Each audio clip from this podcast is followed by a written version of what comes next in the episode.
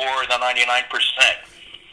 I am Jim, the sound guy, and I'm joined by Mark Anderlick today, as always. Yeah, how are you doing, Jim? We're broadcasting from the historic Union Hall in the Missoula Valley of Montana, the ancestral homeland of the Salish people. We're recording the show from the comfort of our own homes. Um, only in one case, Mark's case, is he in the ancestral homeland of the Salish people. I, instead of in the ancestral homeland of the Puyallup and Lummi people in northwestern Washington state. All right, that's good. And uh, we hope you are holding up and doing your part by staying at home as best you can and by wearing masks when you do go out into public, and by frequent washing of your hands. The show is pre recorded as our part in halting the pandemic. We hope you enjoy the show as we enjoyed learning how to put this together without going into the studio in the historic Union Hall.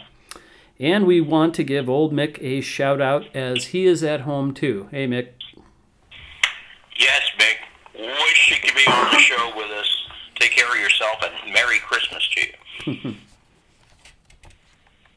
so, our word of the week is freedom.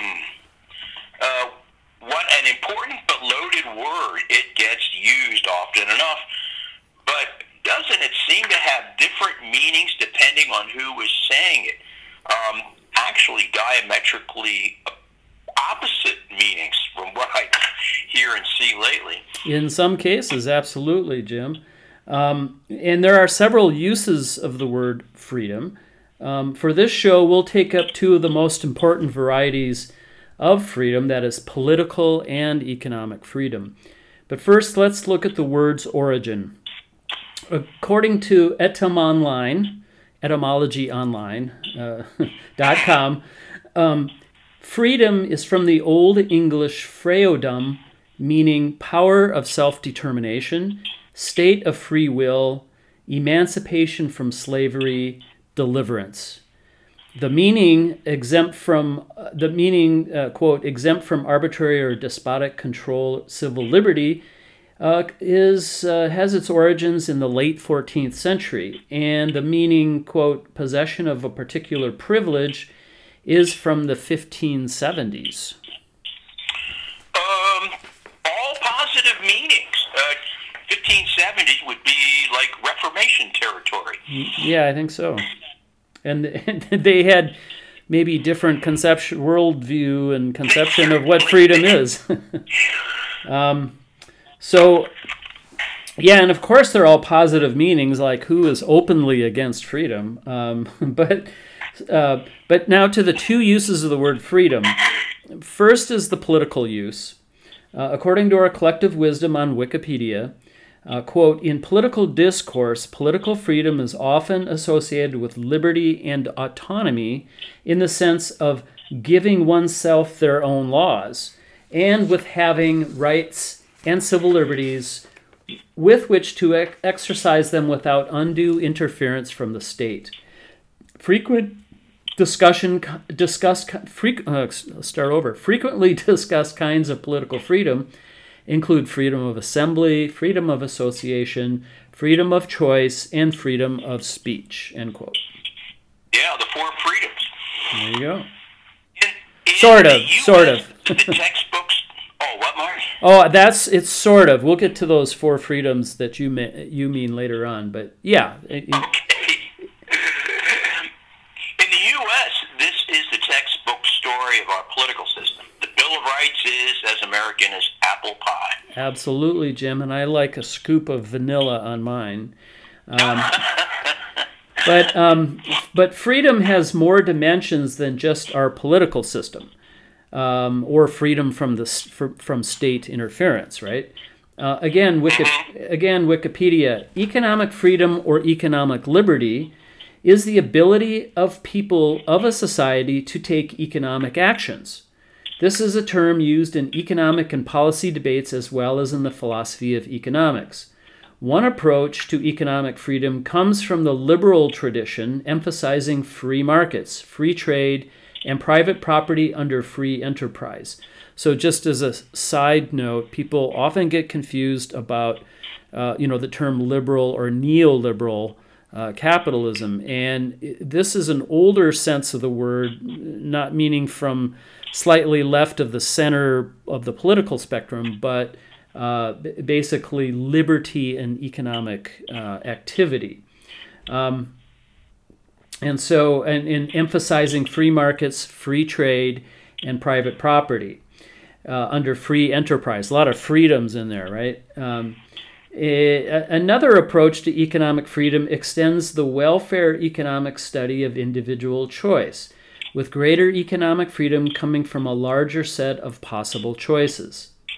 Other conceptions of economic freedom include freedom from want, there you go, the, from the four freedoms, and the, yeah. and the freedom to engage in collective bargaining. Yeah, oh, I apologize for getting my freedoms confused. That's the topic of the day. That is that is quite understandable, Jim. Yes. Oh, It's quite excuse me, understandable. Franklin. Yeah. So the, yes. So the word freedom takes on several shades of meaning in the economic sense. Yes, eh, there are several. We will look at the principal ones. So, first, according to Wikipedia, um, the liberal free market viewpoint defines economic liberty as the freedom to produce, trade, and consume any goods and services acquired without the use of force, fraud, or theft. This is embodied in the rule of law, property rights, and freedom of contract, and characterized by external and internal openness of the markets, the protection of property rights, and freedom of economic initiative. End quote. Uh, this is the classical or classic neoliberal capitalist view. Is that it? Yeah, absolutely. This is this is uh, what is held by you know the ruling class in this country as economic freedom, and it should be familiar to most people. People have heard these words, maybe not really understood them, but these words get you know repeated often. Um, but there are limitations to how this definition of economic freedom actually provides for real freedom. Here's a bit from Wikipedia. Quote, the differences between alternative views of economic freedom have been expressed in terms of Isaiah Berlin's distinction between positive freedom and negative freedom. Classic liberals, remember liberals, neoliberalism, classic liberals classic liberals favor a focus on negative freedom, as did Berlin himself, uh, which means uh, freedom, you know, from uh, basically uh, uh, from state interference into the economics. Right. That's pretty much the definition. By contrast, uh, for example, Amartya Sen argues for an understanding of freedom in terms of capabilities to pursue a range of goals uh, which is a positive uh, view of economic freedom. One measure which attempts to assess freedom in the positive sense is Goodin, Rice, Parpo, and Eriksson. I don't know who they are, but anyway, they're but what they their measure of discretionary time, which is an estimate of how much time people have at their disposal during which they are free to choose the activities in which they participate after taking into account the time they need to spend acquiring the necessities of life. I see this is a further developed sense of economic freedom, the ability to have the time to do what you want after securing the basic necessities. Yes. And a, a and yet a more developed idea of positive economic freedom from U.S. history. Here you go, Jim. Is is also uh, from Wikipedia. Franklin D. Roosevelt included freedom from want in his Four Freedoms speech. Roosevelt stated that freedom from want, translated into world terms, means economic understandings which will secure to every nation a healthy peacetime life for its inhabitants everywhere in the world. Uh, end quote. In terms of U.S. policy, Roosevelt's New Deal included economic freedoms such as freedom of trade union organization, as well as a wide range of policies of government intervention and redistributive taxation aimed at promoting freedom from want. Internationally, Roosevelt favored the policies associated with the Bretton Woods Agreement, which fixed exchange rates and established international economic institutions such as the World Bank and the International Monetary Fund. And I might add, um, why that's really important, the Wikipedia article really doesn't do it justice, but what Roosevelt actually showed, and, and some other governments at the time during the Great Depression, was that we were not necessarily totally, uh, uh, you know, helpless at the whims of the capitalist markets, right? The the uh, the you know the depressions and the and the booms and the busts that happen with uh, under a capitalist economy, and and that uh, you, that he created. You know, he basically uh, uh kind of you know for good created uh, fiat money, and you know which is issued by the Federal Reserve Bank and can spend massive amounts of that money created by the government in order to help support people, which actually made, for instance, like the CARES Act possible in March. So that's uh, that's something that that you know Roosevelt's administration really pioneered.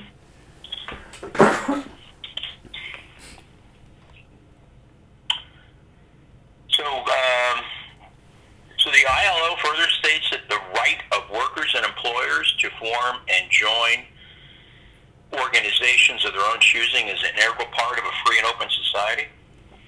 It is, but we um, uh, in and that was uh, actually established um, in uh, is essential to creating and maintaining economic freedom uh, through the Philadelphia Declaration, which I had really never heard of before, um, which is enshrined in the Constitution of the Inter- Internet. Did, did Elton John sing about the Philadelphia freedom? yeah, you know he. That's probably right. You know he's probably singing about the the the freedom come that comes from uh, workers' organizations. Um, but anyway, it's enshrined in the Constitution of the International Labor Organization, which, of course, was formed right after World War II. And it states in that Constitution that all human beings, irrespective of race, creed, or sex, have the right to pursue both their material well being and their spiritual development in conditions of freedom and dignity, of economic security, and equal opportunity. The International Labor Organization further states that, quote, the right of workers and employers to form and join organizations of their own choosing is an integral part of a free and open society, end quote. And are there other positive notions of economic freedom? Yeah, and and I would say that they they uh, have um, many things in common. One thing that they certainly have in common is that uh, which the you know the liberal view of economics, uh, economic freedom, or the neoliberal view today, the neoliberals see government involvement in the economy is antithetical to freedom.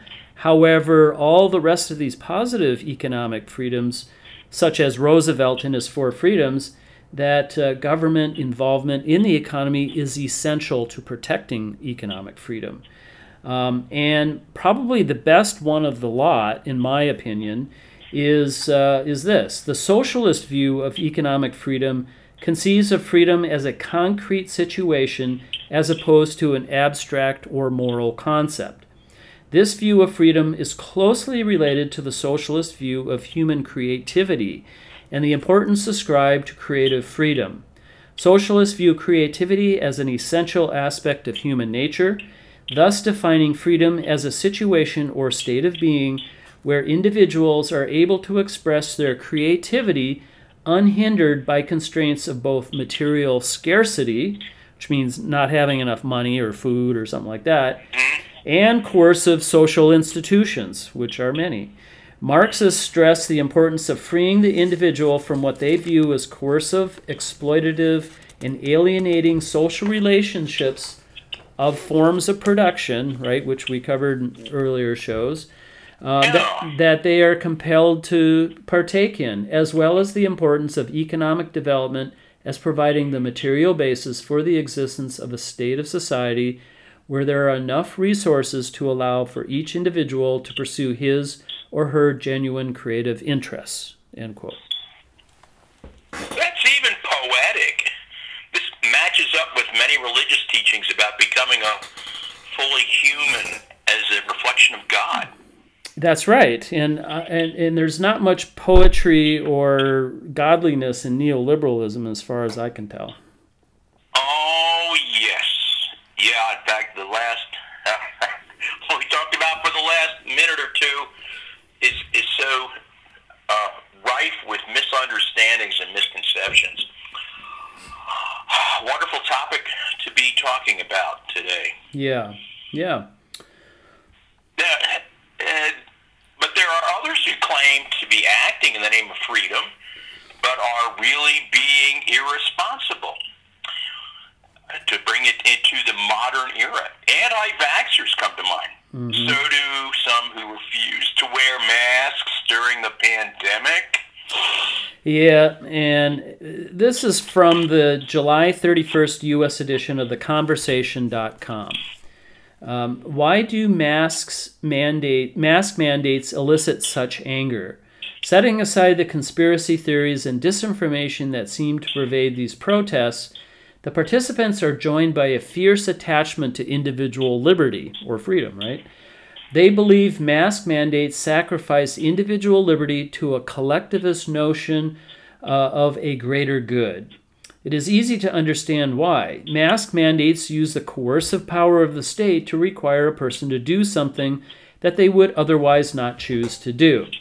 And it seems to follow that a person's liberty is compromised by such interference. The conception of, quote, freedom as non interference, end quote, that underpins the anti mask movement, which has its parallel in the liberal economic sense, too, right? Um, Does it ever? yeah, that. Point. Yeah, that that conception of freedom as non-interference um, has the virtue of simplicity, right? It's very easy to to to say and to understand. It allows us to apply an easy metric to test our freedom. If our choices are interfered with, then we are less free. But if this is correct, it is unclear why wearing a mask is so troubling given, given the widespread, quote, interference in our other choices. Surely the requirements that you have to cover any part of your body is a far graver violation of individual liberty than being compelled to wear a small face covering during a pandemic. It may be that the anti mask movement is the spear tip of a global militant nudism trend, but that doesn't seem particularly plausible. Um, so, uh, what is freedom? or desirable.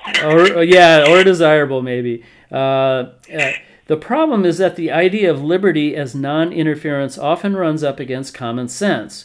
For example, most people do not feel savagely oppressed by having to drive on one side of the road, by bans on public nudity, or by laws against murder. They interfere with our choices, but they don't seem to make us less free. Maybe we need a different formulation of freedom.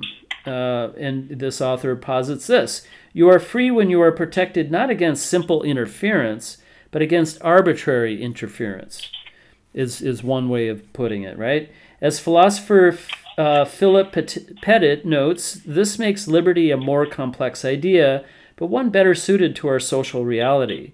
It is more vulnerable because it only requires the potential for interference to be compromised, but it also makes it more robust because if the interference is not arbitrary, then it is not a violation of liberty, even if our actions are constrained. The anti maskers are right that the state ought to be resisted when it tries to dominate its citizens and violate their basic rights. But instead of worrying about masks, they ought to be more concerned with instances of unidentifiable government agents firing tear gas into peaceful demonstrators or detaining people for an indeterminate amount of time under the nebulous mandate of protecting monuments or national security. These are the things that turn citizens into slaves. End quote. Yeah, and turning slaves into citizens has has been a challenge in this hemisphere for centuries. Yeah, absolutely. And I, I think too, uh, you know, I'm not sure I completely think that's a complete argument, um, you know, to wear a mask. It's kind of interesting, but I also think you know, a, a better one that I've heard is that, you know, your freedom to punch me at the no- in the nose. Uh, you know, it, it begins at your fist and ends at my nose, right? It's not something that uh, you, you, you, you know, once you go past that, or even, you know, once, even if you threaten to punch me in the nose, um, then uh, that is you know you you know you could be free to do that but that violates my freedom. And so therefore you know mask it's even a, a better example that um, i see people who don't wear masks as not you know given a flying f you know for me or for other people around them. They feel like oh yeah this freedom we're talking about. Right, right. It, it because they're not protecting others around them, and um, and so okay, well maybe that's a that's that's sure kind of a depraved and and, and demeaned form of freedom, in, in my opinion. Agreed. Well, as usual, lots of news to cover from this week. And oh, what a week it was. What's first in our current news, Mark? Yeah. Well, um, you know, once again, it's the coronavirus, right? Surprise, surprise. Um, in the uh, U.S. overall, the number of new daily COVID 19 cases is setting records every day and is rapidly rising to a rate of, on Friday, over 217,000 cases, new cases a day. That's a quarter of a million people a day, just about. I know, it's astounding. Um, that's a that's an average to healthy sized city in this country. Yeah, yeah, absolutely. Um, Um, you know, there are cities that have NFL teams that, that have smaller populations than that. I can only think of one, and that's Green Bay, right? Um, and maybe. Don't say that word. I'm a Bears fan. Oh, okay, okay, yeah, yeah, yeah. All right. But that's okay. You know, I've you have the freedom to like whatever team you do in the NFC Central you want. That's right. North. Okay. All right. Well, thank you for that. I appreciate that. Um, so, um, you know, it's it, it's fair to say that the coronavirus is wildly out of control in the U.S. Um, and and for those of you who believe that we need to risk COVID infection to save the economy, well, I got something to say to you. The economy will not recover until people feel safe enough from the coronavirus and and have enough money in their pocket to spend into the economy. The US is still the leader in the world of total numbers of confirmed cases and deaths. In many countries, the rate curve is low or going down, including India. Uh, the European Union and in Brazil, the rates are beginning to rise again. Okay, um, so yeah, it, it's- who knows why? I mean, um, the World Health Organization has has advised governments be, that before reopening the economy, rates of positivity in testing should remain at five percent or lower for at least 14 days, which means that out of all tests conducted, how many came back positive for COVID 19 should be 5% or less for two weeks. Montana, in the past two weeks, has not met the goal. However, it has a decreasing positivity rate of 11%.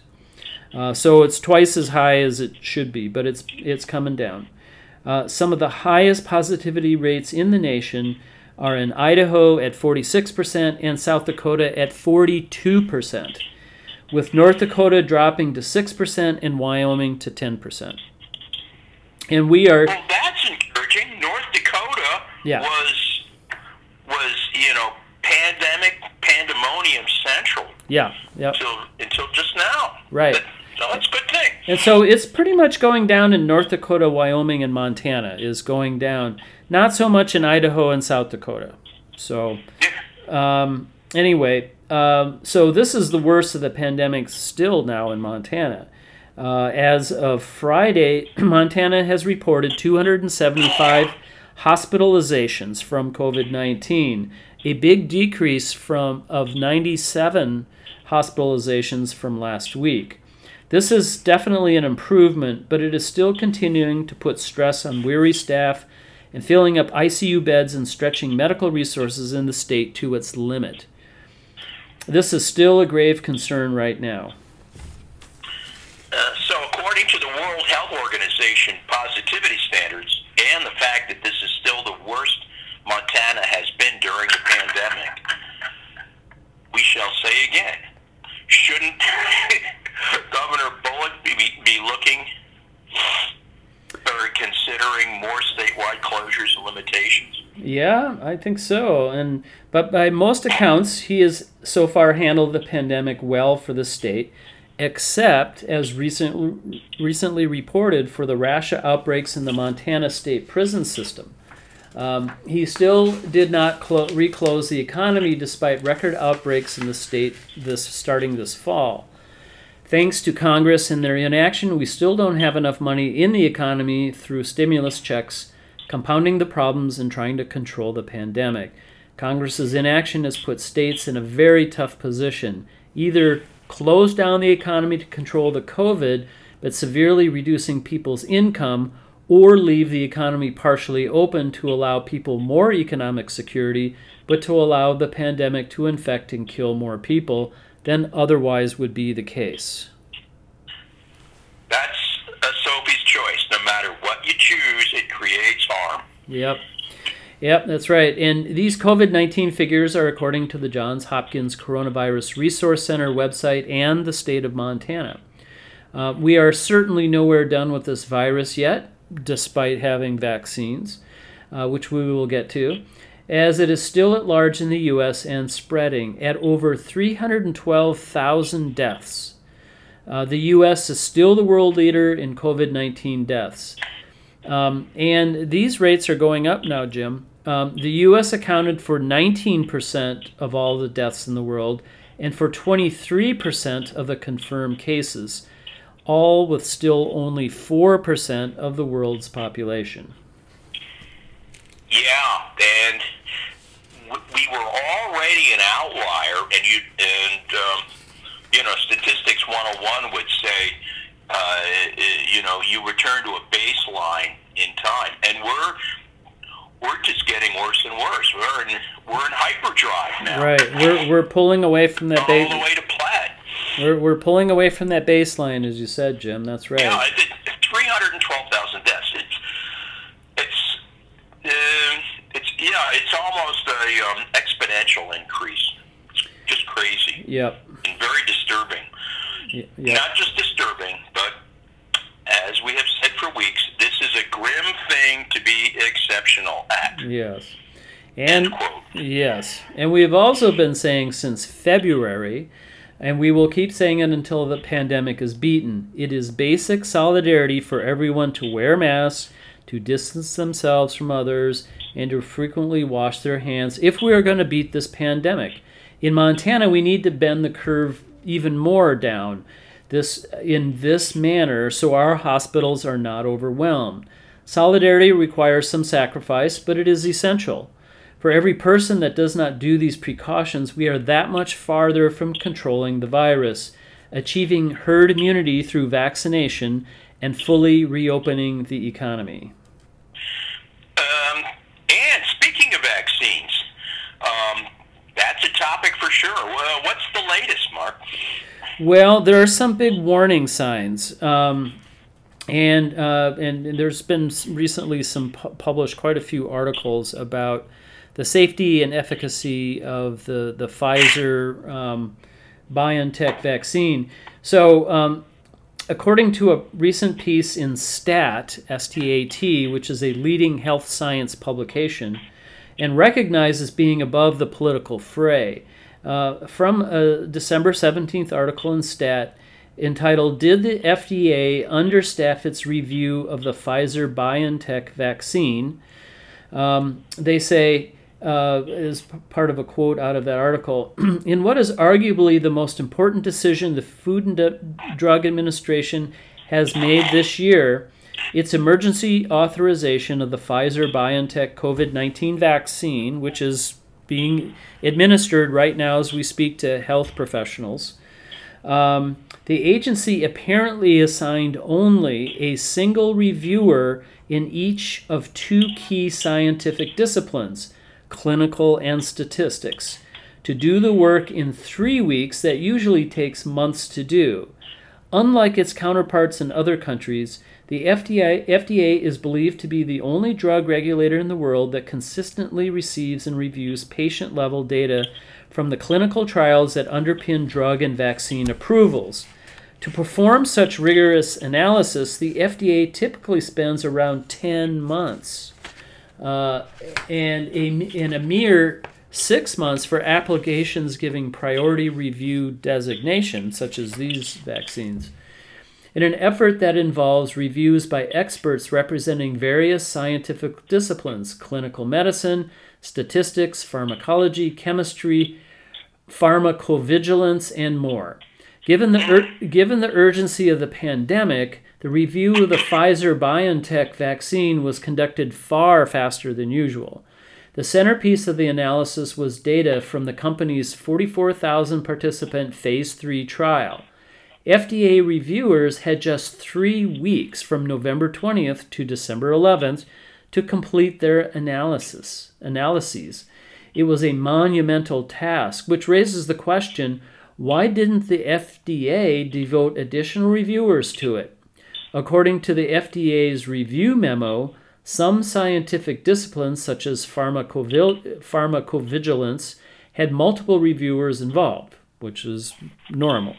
But the two disciplines tasked with examining the clinical trial data and results and the clinical and statistical reviewers were seemingly left to do their work solo.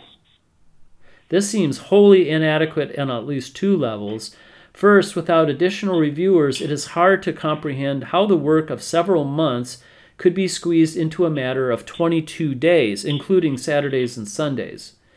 In depth review calls for examining patient level data, a large feat that involves auditing and reviewing individual case records, as well as independently rerunning analyses on the raw data. End quote. Yeah, if I remember from last week, the only publicly released information about the Pfizer BioNTech vaccine and the other vaccines too was from corporate press releases. Yep, spot on, Jim. And we quoted Wired magazine as they pithily put it, quote, unpublished data, no details, no peer review, science by press release. That ain't good, end quote. No, and I, I like the uh, poor grammar for emphasis. no, not good at all. Yep. And so now we find out that the FDA seriously understaffed its review of that corporate generated data.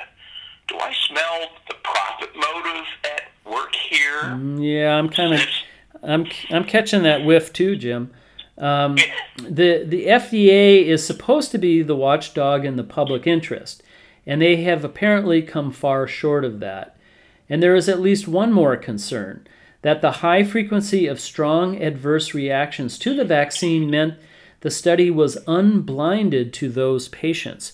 So, if I uh, would stop in mid quote here, um, having a double blind test means that um, scientists give some people the vaccine, the real thing that they're trying to test, mm-hmm. And then they give others a placebo, something that's fake. It's just you know, it's a harmless substance, and and the and the patients aren't supposed to know w- what they got right in order so that they're not making up you know they're not making things up right so if if if they if they know they got the vaccine and want to have good results, they may sort of downplay some of the bad effects. And then uh, if they if you know uh, if they know they got the placebo, they may act in a different way, and that just spoils the whole test. Well, uh, apparently. Um, uh, this is again from Stat uh, from from Stat, the uh, medical science journal. Um, one of us, uh, PD, raised questions about potential unblinding in the trials through the vaccine's side effects, as well as about the con- confounding effects of fever and pain reducing medications, which participants in the vaccine arm took three to four times more often than those in the placebo arm. Yet the FDA's review showed no evidence that any of its scientists investigated either of these issues. And without more scientific staff devoted to the task, it is hard to imagine how they could. So, if I just re- would rephrase, if you got a severe reaction, right, which apparently quite a number of people got reactions to it, then they know, oh, well, we got the vaccine, right, not the placebo. Yeah. And that and that spoils the the results. Um, uh, and there must be ways of kind of testing through that and all that. But um, anyway. um, a hot flash here. um, something just jumped on my screen from the Seattle Times. Um, the FDA has cleared a second coronavirus vaccine produced by Moderna and the National Institutes of Health to be deployed in the United States. Yeah. Yep. And so the testing is being conducted on those getting the vaccine. Well, it sure seems so. This rushed this rush to get the vaccine out that hasn't been thoroughly tested as is the is what's normal with the FDA. Um, if you remember from a September 9th report in the American Council on Science and Health newsletter, quote, for vaccines in phase 3 clinical trials, this final experimental stage requires tens of thousands of people in order to properly assess efficacy and safety.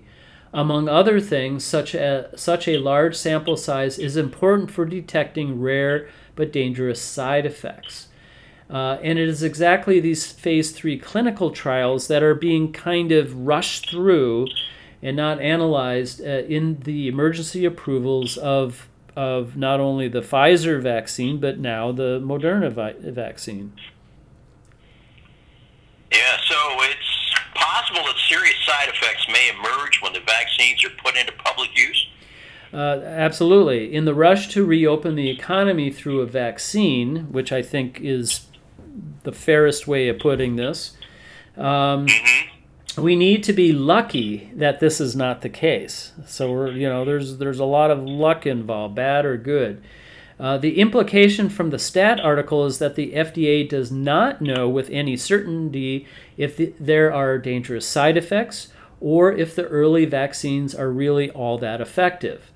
And back to the motives of Big Pharma, one need only to refer to the excellently reviewed article uh, called Drug Companies and Doctors A Story of Corruption by uh, Marcia Ang- Ang- Angell or Angell, um, MD, published in the January 15, 2009 issue of the New York Review of Books.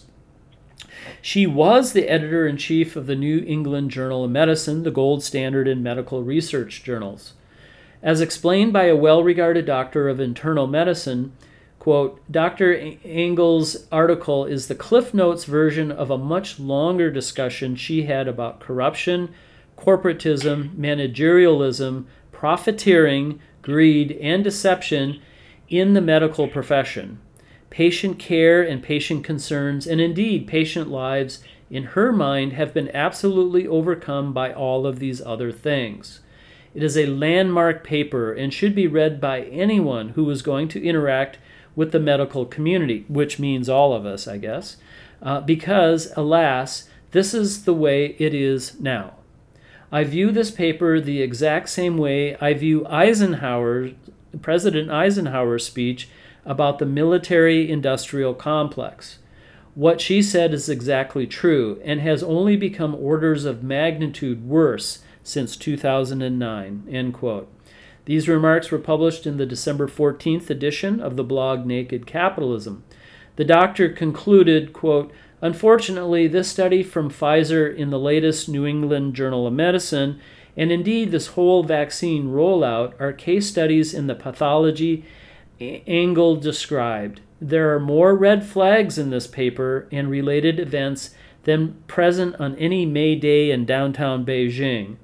Yet all anyone hears from our media, our medical elites, and our politicians are loud hosannas and complete unquestioning acceptance of this new technique, which is uh, uh, an, um, an rDNA technique, right? Um, he goes he goes on length about this. Uh, well, he he says he, I'll just finish his quote. He says. And lately, ridicule and spite for anyone who dares to raise questions, which is why he published this anonymously. And what the new what the new technique is, what he was going on about was um, was an RNA, so having a vaccine um, that gloms onto the R- RNA of, of cells and not and not the usual kind of vaccine. There has never been a vaccine based on this rDNA uh, type of, of, of, and I don't understand what that means, but um, but there's never been uh, any kind of uh, vaccine that is based on this method. That's the new method he's talking about, and that's and so Yeah. and so it's not even like a normal vaccine in some ways that you know it's just a different variation of a normal vaccine. This is a brand new procedure, and as yet untested. So he he was raising some very serious questions here. Yeah, you know, both of us, Mark, can be excused for not knowing what's going on because, you know, in the decades since we got our primary education, there has been a world change, a sea change, and uh, in you know biology and understanding at the you know molecular level. So we can just wash our hands of it. Yeah, So lots of caution needed in thinking the vaccines will be the answer quite yet, and we need to be mo- to more than ever to wear masks, distance ourselves, and wash our hands frequently as well. Yeah, exactly. And we said earlier this summer when we were covering this issue. Uh, that safe and effective vaccinations would only be widely available next summer at the earliest. Um, and it looks like that's holding true. And that's because of the final phase three testing regimen, right? That it not only is does it take tens of thousands of people, but it takes time for that to go through. Apparently, with the Pfizer vaccine, they had 44,000 people, but not the length of time to see like if, Right. where serious side effects were developed or you know e- even efficacy right? Maybe maybe it's effective for a month and then it goes away. They, they don't know. So it's a giant experiment. Um, so all of the prevention that you mentioned jim is still extremely important. Yeah, and you don't have to be clairvoyant to understand that these events are not driven by ingenuity or imagination, but by a calendar. You know, the testing is going to have a, an easy to easily quantified amount of time, and that's just the way it is. I um, yep back at Ford, where I was in a design capacity, the phrase was, um, you know, Dearborn is looking for nine pregnant women so they can have a baby in one month. and it's still true. yeah Uh, you, you can't change calendar pages. hey well but the math works out right Right? yeah, of course, and that's all that matters. that's all it Oh matters. yeah, we could on that topic. Corporate planning based on um, the spreadsheet Svengalis that can can twist numbers around and make a good argument for people that aren't paying attention. yeah And speaking of mask wearing, many of the Republicans in the Montana legislature are standing up for freedom by not making mask wearing mandatory in the state capitol during the upcoming legislative session. Oh, right, you are, Jim. And the Missoulian reported on December 18th that the Republican dominated Legislative Rules Committee refused to make the session all virtual or even to postpone it altogether until herd immunity through vaccination is reached, which is, by the way, the only humane to reach herd immunity, which is important to know as we get further into the story. Um, and the Rules Committee also declined to mandate mask wearing or distancing. And forget about hand washing. Apparently, even that's too parental and freedom denying. Yeah, I guess so. Uh, yeah, I, uh, there has been a lot of news since we're on that topic of specific expectations and goals by the uh, current administration to uh, let to have faith in herd immunity with no basis in fact Yeah. and not even understanding of what they were talking about. Yeah. Yep. So, Yeah. so Well, what well, did legislators say during the debate? well, and, and, and speaking of, yeah, we're going to have some great examples of legislators not knowing what the hell they're talking about. Um, So um, uh, th- this is from the Helena Independent Record, another Lee Enterprise newspaper, on December seventh, when when the committee actually had the debate. They had the vote uh, this week. Um, so, State Representative Derek Skees, who chairs the House Rules Committee and is a Republican from Kalispell, said if employees branded as essential, branded as branded, I, I kind of like that word. Uh, that's kind of Yeah, how it feels. Um, is branded? smell the burning flesh all the way the time zone away. yeah, absolutely. Uh, they got a, you know, there's a McDonald's brand and a, anyway. Um, so uh, if he said if employees branded as essential have gone to work through the pandemic, lawmakers should too. Skees also. oh, that's so stupid. yeah. Oh, it. Believe you me, it gets a lot worse than that, Jim. It gets a lot worse. Skees also forwarded the idea of reaching herd immunity, which is the idea that a population is protected from a virus if, without a widespread vaccine, enough people become sick and recover. The World Health Organization says letting COVID 19 spread through populations of any age or health status will lead to unnecessary infections, suffering, and death. Skees said, Oh, that's that debunked WHO that um, the 45th president has said. They don't know what they're doing. We're not having anything to do with them. Right, right. Well, uh, so Skees said, in my mind, this cannot be an entirely virtual session. COVID is on the route to gaining 70% of our population, which is what happens to a virus when it gains herd immunity. Oh, Uh, end so quote. stupid. Yeah. He, he added that between that and a vaccine, the novel coronavirus would soon be a problem of the past. Okay, we can only hope. Uh, in response, State's Representative Sharon Stewart Peregoy, a Democrat from Crow Agency, lives in Bighorn County, which has been hit hard by the virus.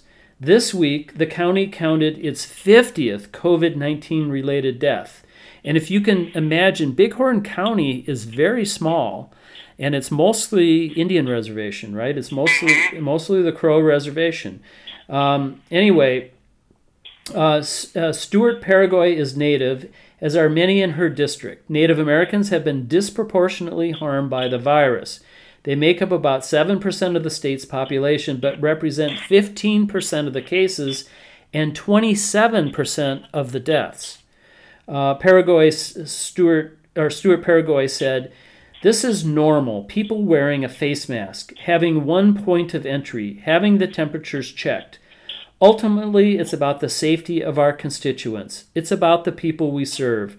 I tell you right now, I have no stomach to talk about this in the abstract. My community has been hit hard. Lewis and Clark County is a hotspot, and Lewis and Clark County is where Helena resides, where the legislature is going to meet. Um, she continues If you have not seen or personally seen a family member who cannot talk to a loved one who is fighting for their life in the ICU, then please don't talk about this abstractly. End quote. So, in response to that, State Senator, State Representative, excuse me, Barry Usher, a Republican from Billings, rose after Stewart Peregoy and called her comments emotional and insulting. Yellowstone County, which he represents, is also among the counties most harmed by the pandemic. Usher continued, quote, We have kowtowed to you all to give you the opportunity to be remote and be safe if you feel you need to be. And you're going to argue about these amendments? It's ridiculous. It's a waste of my afternoon.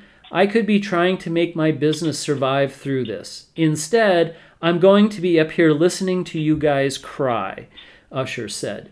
Usher also cited a falsehood about mask use, saying masks could ca- cause harm to the wearer. He said, Think about it. My body has its own mask system. I exhale when what my body doesn't want. When you have a mask on, it holds it in. It holds it in. So you can be so you can rebring that negative that your body just put out, Usher said. Oh. So- Uh, he, he hands down has to get the Jim Inhofe Award for scientific misinformation and stupidity. Yeah, yep. So, uh, and then here's here's more of the science in this. It's still this uh, article in the Helena Independent Record.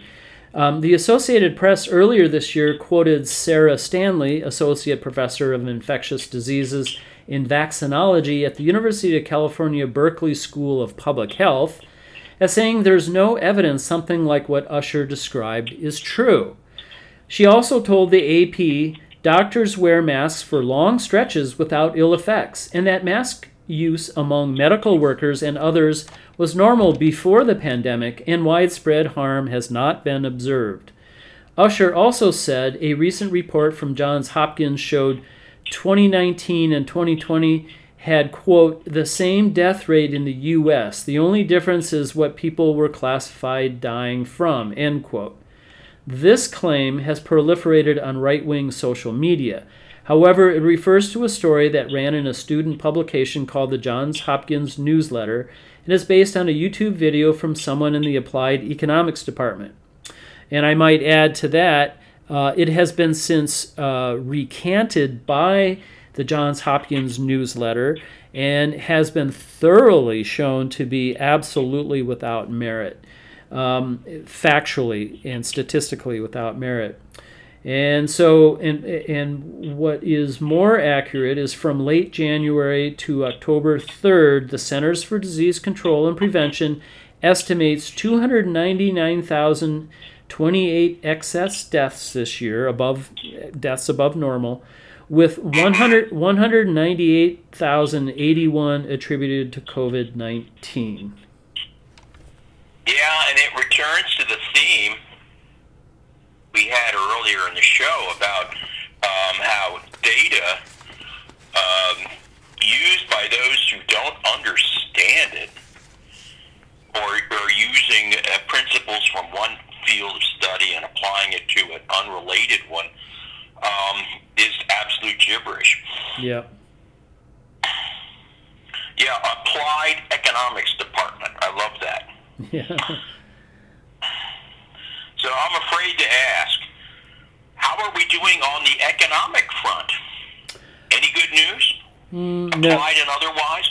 Uh, uh, I, I would apply this word no um, right at this moment.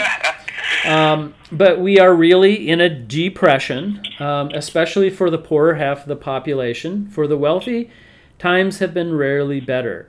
We, ha- we are faced right now with, uh, unless Congress acts, which we'll get to in a second, uh, the day after Christmas, which is a week from today, uh, that uh, unemployment, uh, uh, the extra unemployment is over um, for up to 16 million workers.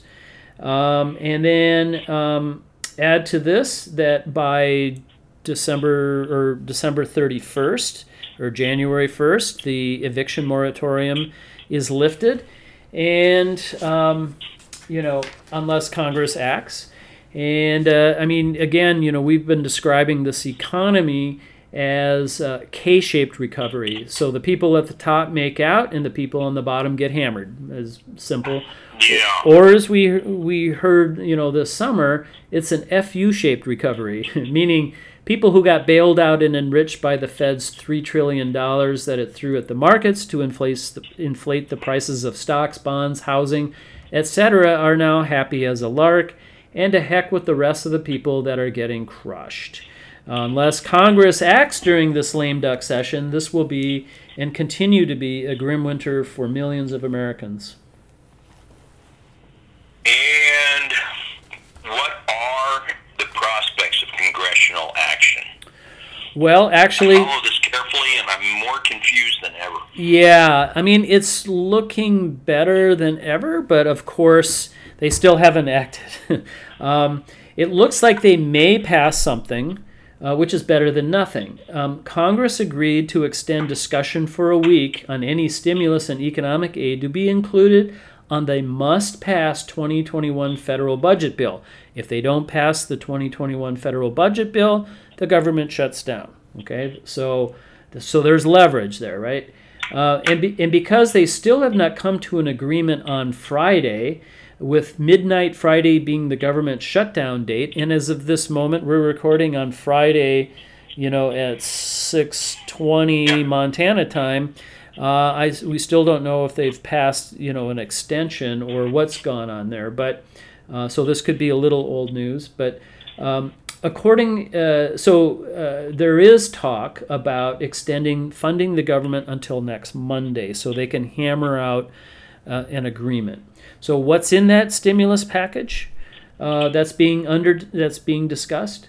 the Washington Repo- Post reported on December 18th um, the stimulus package under discussion would include $600 stimulus checks for millions of Americans, uh, 10 weeks of jobless aid, 330 billion in small business assistance, money for vaccine distribution, and funding for a range of other programs. It leaves out aid to cities and states, as well as liability shield for businesses looking to, for protection from lawsuits that Republicans had insisted on and I'll stop here, that uh, the, the city and state aid is absolutely needed no matter what. And you, you know how many lawsuits have been filed for uh, liability over COVID? It, um, can you take a guess? Okay. Uh, so far, without without. 103. Uh, well, not not probably not even a dozen. So, oh, so, so this is not. Good question. That's. Yeah, this, this is not. This is not a very big problem. In other words, right?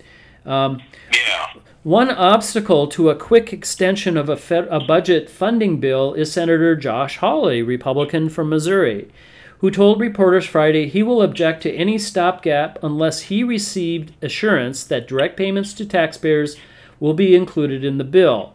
That would likely not be a difficult task, however, because party leaders have agreed for days that stimulus checks of some sort will be included in a final package. The size of those checks, however, remain a point of dispute. Hawley on Friday went on the Senate floor to push legislation that would provide for $1,200 checks, um, like was under the CARES Act, roughly, dub- roughly double what is currently under consideration. Yet Senator Ron Johnson, Republican libertarian from Wisconsin, argued that sending more direct aid to Americans would be a fiscally irresponsible shotgun approach. Johnson said on the Senate floor, We will not have learned the lessons from our very hurried, very rushed, very massive earlier relief packages. We're just going to do more of the same. End quote. And uh, Johnson, by the way, is one of these deficit hawks, right? He thinks that uh, if we don't balance the budget soon, um, the whole country is going to go down in the toilet. Um, but he's risking. Yeah, I'm very familiar with relatives in Wisconsin. I'm very familiar with Ron Johnson, and um, it was it was sickening when um, an outstanding senator. Um, his name I can't remember. Fein, Feinstein. Yeah, thank you, thank you, thank you. Yep. Um, Feinstein, the fine senator. to Ron Johnson. yeah. Yeah. And, and Ron Johnson has absolutely no credentials for the job he has. His wife's father owns a company, and Ron got a job with that company and may never have done anything wow. other than be a devoted husband. Yeah. And yet he's making decisions like this that affect millions of people. Yep. Yeah, we got plenty of knuckleheads, and uh, you know, and, and you know, he's willing to risk the country really going into the toilet economically for some false understanding of how the federal budget actually works. That for another day. Um, yeah, a, that is a critical topic. It is. So anyway, but uh, Senator Hawley from Missouri shot back at Johnson uh, you know, verbally, not uh, literally, um, that uh, lawmakers need to get their priorities straight. He said, and I like this. He said, We're getting ready to spend apparently another trillion dollars more, and yet work- working people are told they may be last if they get relief at all, he said. Working people are living in their cars. Working people can't go to the doctor. Working people can't pay their rent. Working people can't feed their children. They should be first, not last. End quote. If you recall, Jim, also that both Hawley and Senator Bernie Sanders threatened to derail the must pass budget bill if there was not a $1,200 stimulus check for everyone. It was that threat that put the stimulus checks back on the table when the Senate and House leadership were ready to go without them. Yeah, at least that's something. And and um, today's Amy Goodman program, Democracy Now, there was an interview with a, with a person who's directly affected. She said, um, "I need that twelve hundred dollars. If I get six hundred instead, that's the difference between having a cheap motel somewhere to stay in or having to sleep in my car." Yeah. Wow.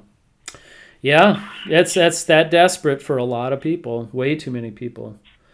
Um, but if the stim if the stimulus package is passed, even if it is passed, right, um, the overall amount proposed to be spent is almost half of what President Trump offered in October, a package that Democratic Speaker of the House Nancy Pelosi rejected as too small. So if this succeeds, it will be much smaller than what would have been won before the election. And all of these numbers, all of these packages are far too low to be truly effective. They remain just a life ring, like you like you described with this woman, um, either right. getting a, ho- motel room or sleeping in her car. Yeah, and that's not at the Hyatt Regency.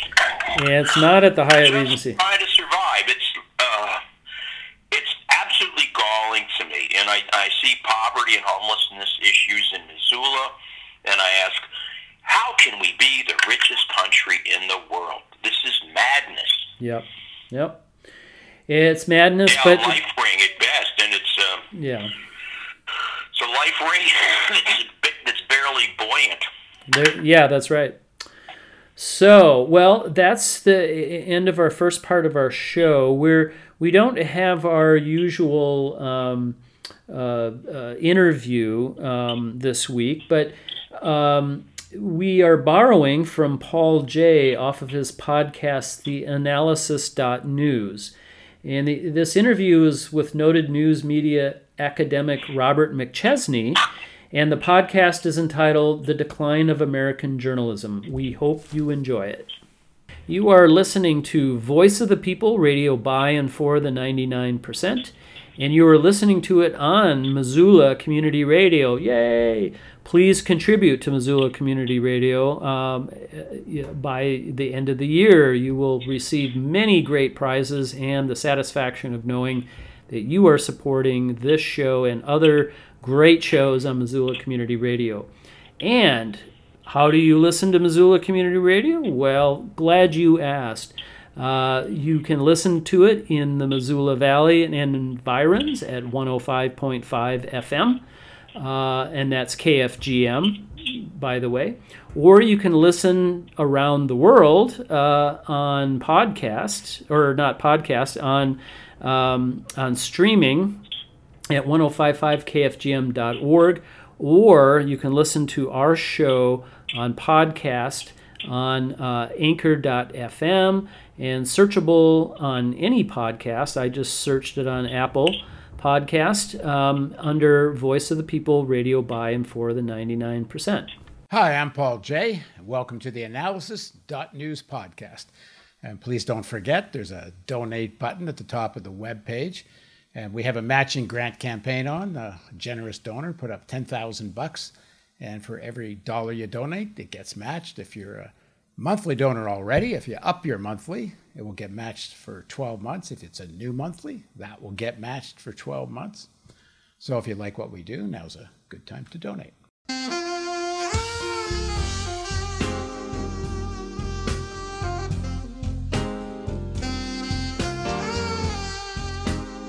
Hi, I'm Fox San Antonio's Jessica Headley. And I'm Ryan Wolf. Our, our greatest, greatest responsibility, responsibility, is to, to serve, serve our, our Treasure Valley communities, the El Paso, Las Cruces communities, Eastern Iowa communities, Mid Michigan communities.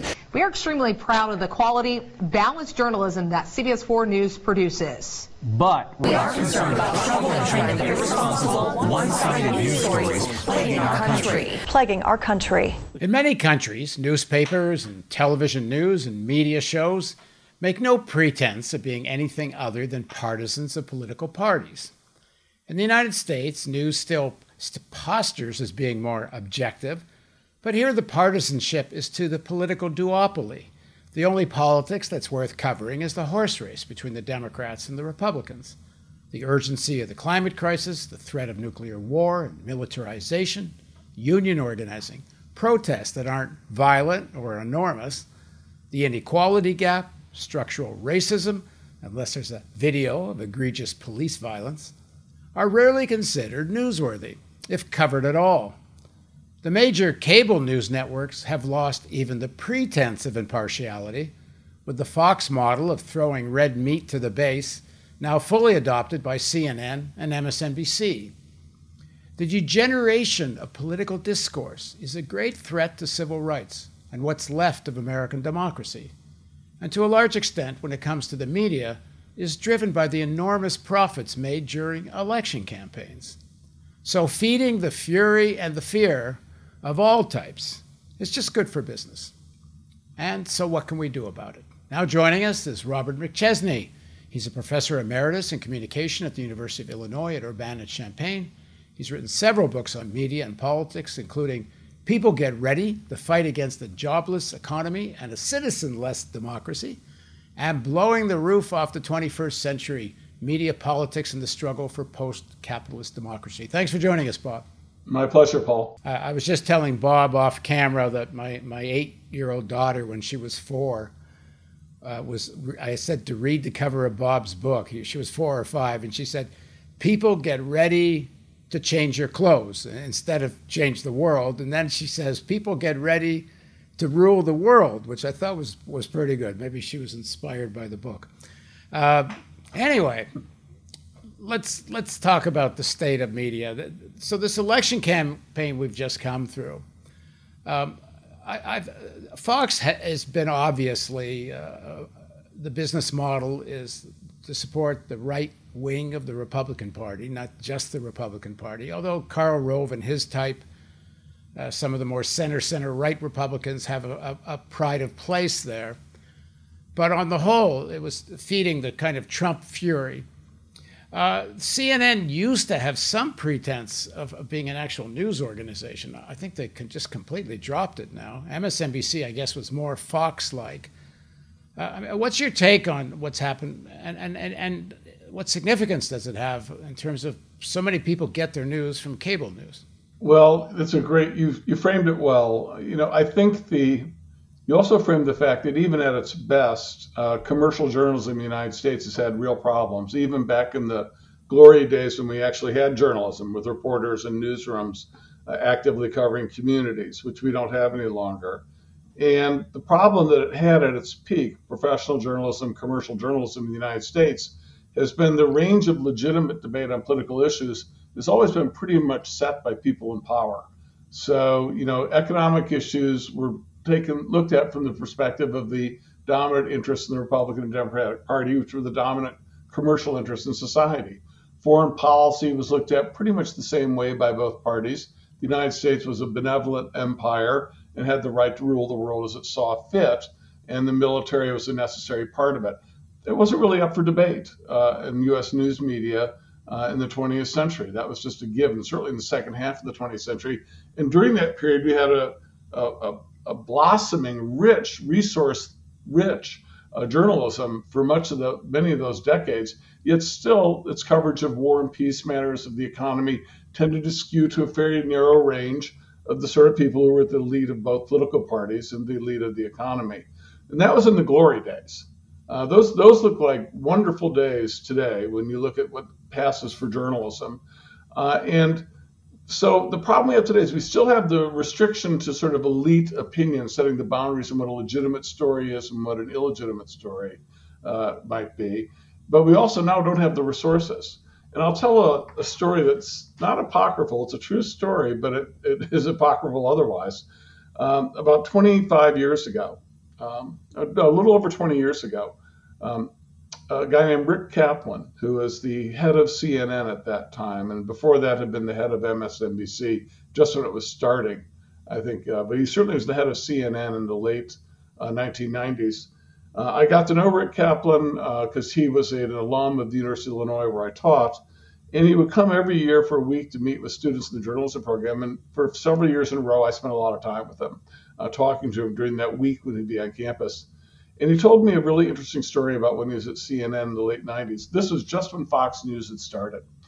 And he uh, had a great year in the late 90s, like 1998, I think it was. And he was going in to meet with the CEOs at Time Warner, the parent company of CNN. And he was expecting to get patted on the back and get a big bonus and be told what a great job he was doing. And he went in for his annual meeting, and the, the poobahs at Time Warner were not totally excited. And he said, Well, what's the problem? I've just had the best year ever in the history of CNN. It's been a, a landmark year for our network.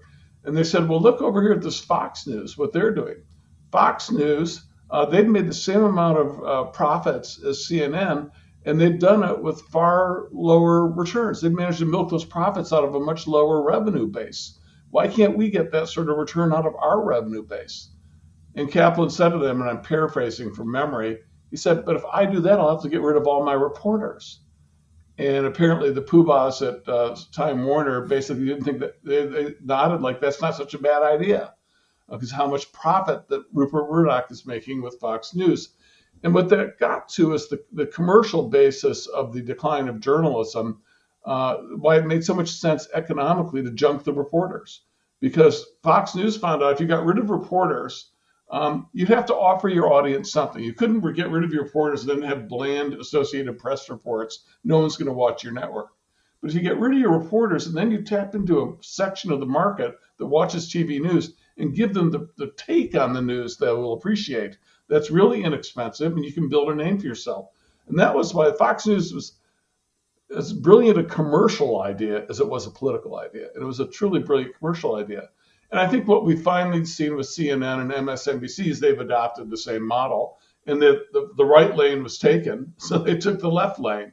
But they're still within the boundaries of sort of elite thought. There, there's no lane for you, Paul. There's no lane for the intercept. There's no lane for democracy now. There's no lane for the sort of investigative journalism that even our mainstream media provided in the 60s, 70s, and 80s, and our great newspapers, where you'd see some deep, wonderful digging. That doesn't exist anymore. But what we have, it's commercially driven, this journalism free pontificating, especially on cable TV news, satisfying an audience by sort of just talking to the same talking heads, every, covering the same two or three stories in every cycle. I mean, you could watch MSNBC and CNN from now until the cows come home, and you'd have no idea what's happening in Latin America. None whatsoever. I'll dare say that if you watched U.S. news media in the 1970s, or certainly read newspapers, you'd have a decent idea who the head of state were in all the major states, when elections were coming along, uh, what the great political issues were. Uh, I know because that's how I followed Latin American politics, and I used I know a lot more in the 70s than I know today by watching the media on uh, CNN and MSNBC. You'd think the world ended at our borders, basically. I think there's a couple of things. One is if you watch the financial news, uh, read financial newspapers, if you on television, radio, Bloomberg, uh, you will get more of that kind of actual journalism. You will know more about the world because the investor class, they actually do want to know this kind of stuff. But the elites have more and more come to the realization that it's as far as the majority of the population go goes, the more ignorant people are, the better. Yeah, so I, I think you're right. We see this the business press, for the people who have to invest money and have a lot writing on the outcome, they need to know what's actually happening in the world to a certain extent to protect their interest. And so you're going to find much better reporting in the Wall Street Journal or The Economist or any uh, Bloomberg than you're going to find in the conventional general news media. Uh, but it also has all the biases of the class it, it is pitched to. So in that world, uh, labor movements are by definition highly suspect uh, deregulation or pro market reforms are by definition uh, enthusiastically embraced as probably a really good idea if, as long as they're implemented properly. Uh, that's just a given. That's not subject to debate, despite whatever empirical evidence there might be. And and it's not when you get back to cable news, it's not entirely driven by the business model because, like for example, most of the people I interview on the analysis would make superb guests on MSNBC or CNN. Uh, in fact, most of my guests are better informed than most of the guests that they're talking to already. Uh, but they don't fit in with this duopoly narrative. The, the analysis goes beyond just Republican versus Democrat. But and even at that level, they have a political kind of bias and censorship. Like AOC is rock star material. If purely from a money making point of view, how could you not have her on almost every day on MSNBC? But it doesn't play into the pro corporate democratic narrative. So there's also this political bias, which sometimes even is ahead of what would make the money, because, the, like for example, the fight of the progressive wing to, uh, versus the corporate Democrats it's a good narrative. It's a, people would want to watch that. Uh, but you, there's a bit of it, but not much. You're absolutely right. In fact, um, you can see some, a bit of a change here. When MSNBC was first cutting its teeth as a liberal network during the George W. Bush era, uh, 2001 to 2009, frequently it'd have guests on like uh, Glenn Greenwald uh, or Jeremy Scahill and you know they'd be or Thomas Frank. Yeah, they'd be doing really good uh, investigative, critical work, uh, exposing the Bush administration and its various crimes around the world. And then they were okay to be on the air. Uh, but as soon as Obama came in, when they applied the same standards that they applied to George W. Bush to Obama, that was unacceptable. They were basically ushered out the door and and that that showed the strict line that was there in the sand of how far you could go.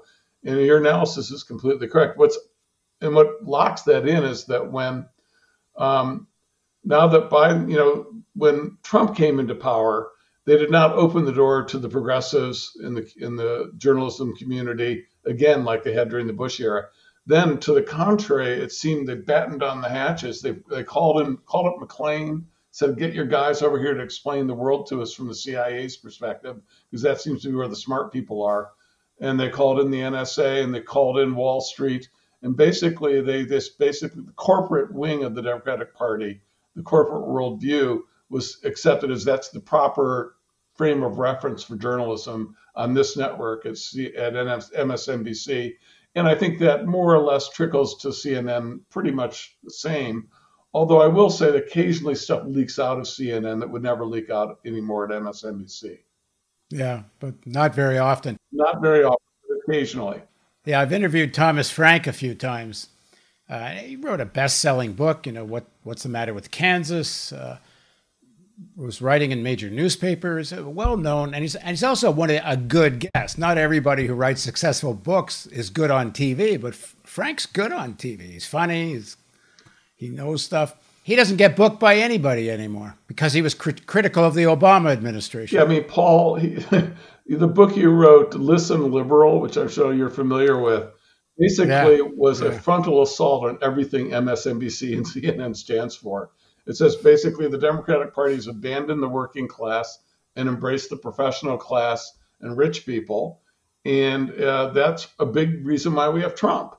And that's not an argument that I think MSNBC has any interest in um, um, recognizing as legitimate. I think that was just not going to happen. When he was back bashing, um, uh, wondering why Democrats aren't getting the votes they ought to get from in Kansas, that was okay when they're out of power. Maybe he's got some way to help them get those votes in a general election. But when he's actually writing a book that goes right after the Democrats, is saying they're it's not just the Republicans who have changed in the last 40 years by moving so far to the right now that they're sort of into the fascist zone, to be blunt. Uh, the Democrats have done the same thing. They've moved significantly to the right on an issue after issue. And that's part of the dance with the Republicans that puts us in the situation we're in. That discussion is verboten uh, on MSNBC or CNN. except maybe to bring someone out if they got a bestseller to yell at them. But they, they don't even recognize it. It's just not allowed there.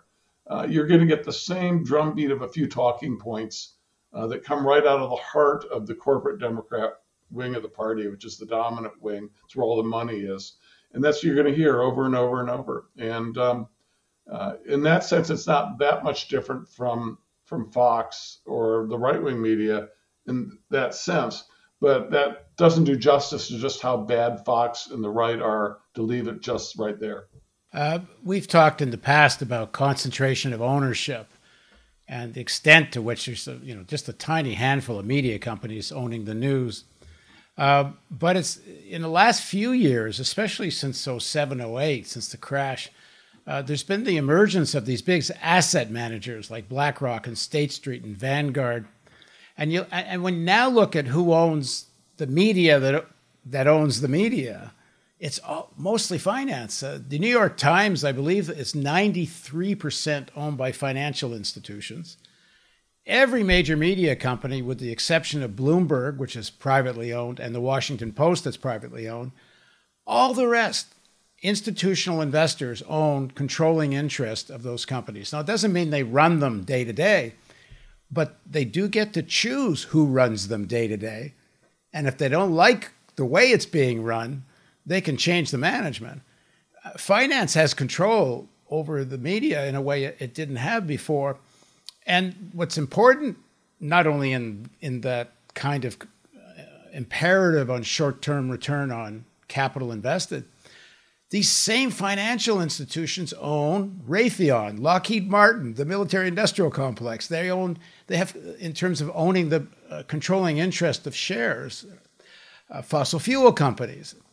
So, so these media companies now are not just monopolies, they're integrated and part of monop- financial monopolies that kind of own everything. You know, they get on the phone, they do their quarterly reports. Uh, so no wonder they don't want to see the left wing of the Democratic Party showing up on television. You know that that might have some bearing for like a CNN or MSNBC or a Fox, that because those are the visible ideas of national news. But in a way, I, I must say, I think that that misses the point of what's happening in America today by a wide mark. That's in the 1980s and 90s. Um, I was one of the scholars who did this there's a lot of emphasis on concentration ownership, the influence of the profit motive and ownership, uh, and concentrated ownership, monopolistic markets on news. And, I, it called basically for opening up more competitive markets and more public uh, funded voices to give us a better journalism. And I think it was proper analysis at the time. But something has changed fundamentally, which uh, I'm going to return to over and over as long as you interview me, which is that journalism no longer is profitable. Journal no one can no one's investing to do traditional journalism anywhere if they're out to make money. They might be doing it because they have a political edge they want to push. They might be doing it for this reason or that but it's lost all its commercial value. It's no longer profitable. The capitalist class has basically abandoned journalism altogether. The only people buying up media outlets today are these hedge funds equity funds who are buying them to strip them for parts they don't care about journalism. That's that's the only people in the market. You can't find an investor to buy papers to do news or to buy news media to do news. So they think they're going to make a profit on their investment. And the reason for this, uh, there's a lot of reasons. It goes back 60 years that the process began uh, empirically, but it accelerated in the last 15 to 20 years, and now it's collapsed. The reason is that the economic basis for commercial journalism in the United States uh, since for over 100 years, for 120 years, has been advertising support, providing between 60 and 100 percent of the revenues uh, that supported journalism uh, in the country. Um, all during that period, it all came from advertising. Well, in the last 15 years, advertising has left journalism. They no longer need to support a local newspaper to reach their target audience. They no longer need to use conventional news media. They can go digitally online. They found much better ways, much more cost effective ways to target their audience and to reach it. And for that reason, there's just no market, there's no revenues there. The only thing we're left with is subscribers. But subscribers aren't going to subscribe to a newspaper which is like two pages long because it has no ads to pay for anything. There's just not enough money coming from subscribers. So the whole market's collapsed. That's where we're at. So that explains why hell the hedge funds own what remains of news media. Uh, but the problem isn't that they're bad owners, and if we they were nice guys, we'd have better media. The problem is the whole system's dead. They're not buying it to create journalism, and that and that's the the mar- and the fact that we're even talking about MSNBC, CNN, and Fox is a sign of the fact that we have no journalism. These are three stations that don't do any journalism. They basically have a bunch of people sit around and gossip about the news. They don't break any news. Uh, and they talk about it. They, if you watch it, you won't have any idea what's going on for the most part in the country or the world, but you'll know what the chattering classes think is important for us to hear about, uh, depending on your perspective on sort of political spin. And you know that's not journalism, and they don't. You know, to the extent you see journalism on CNN or MSNBC, more often than not, they call in a reporter from the Washington Post or the New York Times or the Wall Street Journal three of the remaining newsrooms that cover national politics left in this country who are actually covering stuff. And that's not very many people covering a huge country of 330 million people. It's absurd. Uh, we have no journalism left at the local level in this country. What what remains is uh, virtually extinct at this point. It's on the verge of extinction. Yeah, I'm not sure we're at, we're disagreeing. No, I, I, but I'm I'm just framing it yeah. because the traditional idea is well, you you you you get more owners, more different companies producing it, and you get better results. You'll have more competition. You'll get uh, new ideas in that wouldn't have been new stories will get covered that wouldn't be covered before. Well, in a, if and you're assuming the marketplace will encourage that if there's a lot of different owners and participants, there's no marketplace anymore. I mean, that's the point. There's no no one's starting up new media successfully. No one's no investors trying to anymore. They they understand it. They've gotten the memo. If you want to lose your money, invest in journalism. Get out. So you know when when Bezos bought the Washington Post, I forget the price he paid for it, but he probably paid one tenth of what he would have had to pay for it a decade earlier. I mean, it has no value. And he bought it not to make money, it's a vanity buy so he can influence politics and push his agenda. It's not just this is a great investment. It's a crappy investment. It's the worst investment in his portfolio, no doubt. Uh, but it's the best investment to have political influence, which will protect his portfolio. Then it's a real winner. Now, the New York Times does seem to be a bit of a an exception to the rule. Yeah. Uh, they are making money, aren't they? And and there there are a lot of journalists working there. The New York Times has become the national newsroom now. It is the only national place that has a newsroom that covers national politics seriously and has a staff that does it. And for that reason, it's a national newspaper, and it has uh, subscribers all over the country. It's the only place you can go. So there's room for one paper. There's there's room for one newspaper that can make money nationally, do what the New York Times does. Doesn't seem like there's room for much more than that. Certainly, if it's general news, not just business news or news on specific areas, sports news. Um, and yeah, so we're down to one. But you know what we had 30 years ago in the United States, or 40 years ago by comparison? There were probably a dozen major American newspapers that not only had big Washington bureaus, they had bureaus in London and Paris and Moscow, uh, in South America. They were covering the world. You actually saw international news, which doesn't exist anymore. You have, ironically, in the global age. Uh, so there's one newsroom left, and to some extent, the Washington Post will cover domestic politics. Uh, it champions the stuff in Washington, and the Wall Street, Wall Street Journal does some good reporting still. Uh, but the rest of it, it's mostly just gossip. Now there are some great reporters. Don't get me wrong, um, and you're one of them there are some great reporters covering stuff, but it's not in that world. It's it's on the margins, on the fringes. It's being supported through like you have to do. Try to find people to support you, willing to give you money because they understand the importance of the work. Uh, but there's not enough money out there, even if you find rich people to give you money to bankroll the sort of resources we need to cover Baltimore, Maryland, or Pittsburgh, Pennsylvania, or anywhere else in the country. That's the great crisis we face, not to mention the national news.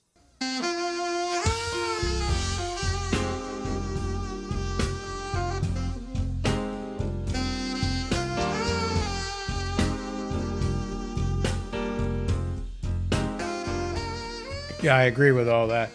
Uh, the thing about this concentration of ownership that, that I was saying is that the the interest of finance is now so directly involved in the media that even though the New York Times is what I, I don't think there's any parallel to it in the United States in terms of a, a functioning international and national newsroom.